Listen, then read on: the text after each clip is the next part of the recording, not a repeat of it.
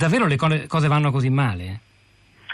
Beh, ehm, le cose vanno piuttosto male. Qualche anno fa con una, con una collega eh, ho fatto un test ehm, per le matricole di un corso di laurea a numero chiuso ed effettivamente venivano fuori delle lacune, però è stato eh, più che altro ecco, un, un, momento di riflessione da cui poi eh, è cambiato anche un po' l'orientamento della mia ricerca, eh, molto più appunto orientato verso la didattica della lingua italiana, cioè mi sono chiesta che cos'è che non funziona, cioè smettiamo di accusare noi delle università quelli delle scuole superiori, quelli delle scuole superiori, quelli delle scuole medie e via dicendo, cerchiamo di capire che cos'è che non funziona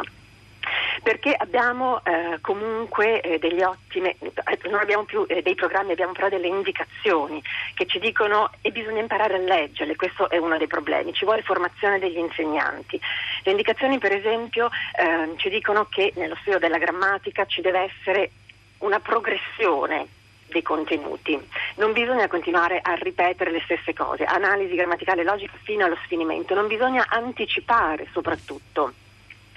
Eh, nessun, io dico sempre, nessun insegnante di matematica si sognerebbe di far fare le funzioni alla scuola elementare, ma molti insegnanti fanno analisi del periodo alle elementari. Al, tempo stesso, alle scuole medie, ehm, l'insegnante di italiano deve ripartire dal nome, ma l'insegnante di matematica non riparte certo dalle tabelline. Allora c'è qualcosa che non funziona e questo appunto vorrei eh, appunto citare De Mauro, eh, perché proprio un'osservazione di De Mauro ehm, era stata alla base di, di, quella, di quella, ricerca, cioè fatto, lui aveva notato un decalage longitudinale delle prestazioni linguistiche proprio dall'infanzia alla giovinezza. E non solo, ma molti insegnanti lamentano anche una, una sorta di amnesia periodica, cioè gli studenti studenti fanno grammatica alle elementari, poi arrivano alla prima media e non ricordano più niente si ricomincia da capo, poi arrivano al biennio e di nuovo, finché non si arriva al triennio in cui non si fa più analisi grammaticale. Perché, diceva De Maro in un articolo del 2012 che si intitola proprio a che cosa serve la grammatica, la grammatica è considerata una cosa da scuolette, è sopravvalutata nei gradi, eh, diciamo, alla scuola primaria, in cui gli insegnanti pensano di dover anticipare i contenuti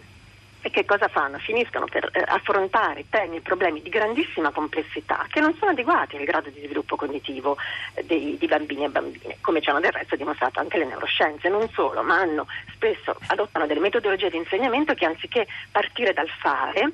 continuano a partire dalla definizione esempio, applicazione eh, nell'esercizio e soprattutto lo studio della grammatica non viene ancorato al testo, cioè alle pratiche di scrittura e di lettura. Io da questo punto di vista vorrei proprio invece rendere onore a, a De Maura, alle dieci tesi, al GISH degli anni 70 perché eh, non, una, eh, non, è stato quello un tentativo di degrammati- degrammaticalizzare l'insegnamento tradizionale, ma di affermare l'importanza di collegare lo studio della grammatica a, eh, alle abilità, cioè al parlare, allo scrivere scrivere, altrimenti diventa uno studio nozionistico fine a se stesso, o meglio, finalizzato solamente allo studio del latino, perché tutto l'apparato grammaticale no, del, dell'italiano è ricalcato sulle esigenze della traduzione dal latino. E se noi confrontiamo una grammatica scolastica dell'italiano con una grammatica scolastica francese o di qualsiasi altra lingua europea, ci rendiamo conto che sono degli strumenti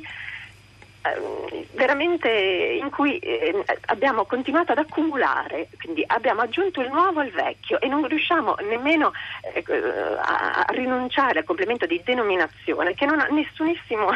eh, senso in italiano. Aveva ovviamente senso in latino perché aveva una forma di espressione specifica. In italiano abbiamo 40 complementi nelle grammatiche scolastiche, mentre in una qualsiasi grammatica eh, scolastica, parlo di grammatiche scolastiche del delle altre lingue eh, abbiamo semplicemente una distinzione tra complementi diretti, complementi indiretti, complementi argomentali e non argomentali e qui vengo appunto alla, alla grammatica valenziale eh, che è semplicemente un modello di analisi della frase. Eh, nelle indicazioni nazionali si parla per la prima volta proprio di libertà che il docente ha di scegliere un modello di riferimento. Che cosa significa un modello? La grammatica tradizionale non è un modello, è un accumulo di nozioni che sicuramente eh, ha una grandissima utilità, ad esempio per lo sviluppo del pensiero astratto, abbiamo detto anche per la traduzione dal latino, ma non è funzionale eh, non, non, lo era negli anni 70, figurarsi se... Cioè non si aggancia alla realtà concreta che i ragazzi vivono, è un po' questo il senso della solo, parola funzionale? Non, solo, diciamo che eh, innanzitutto non è motivante perché è basato sull'apprendimento mnemonico, sulla, sulla tassonomia e poi soprattutto eh, imparare, cioè saper riconoscere un soggetto non significa poi saper scrivere.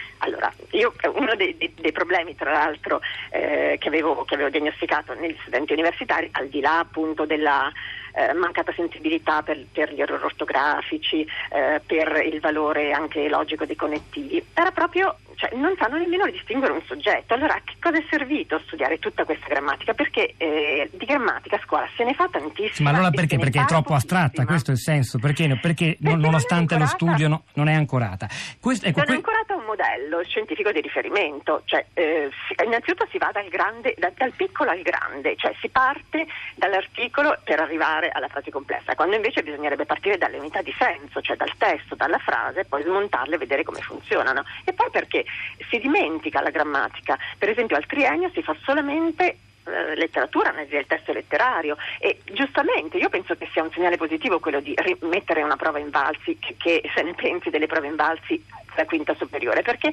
il muscolo grammaticale va comunque tenuto allenato.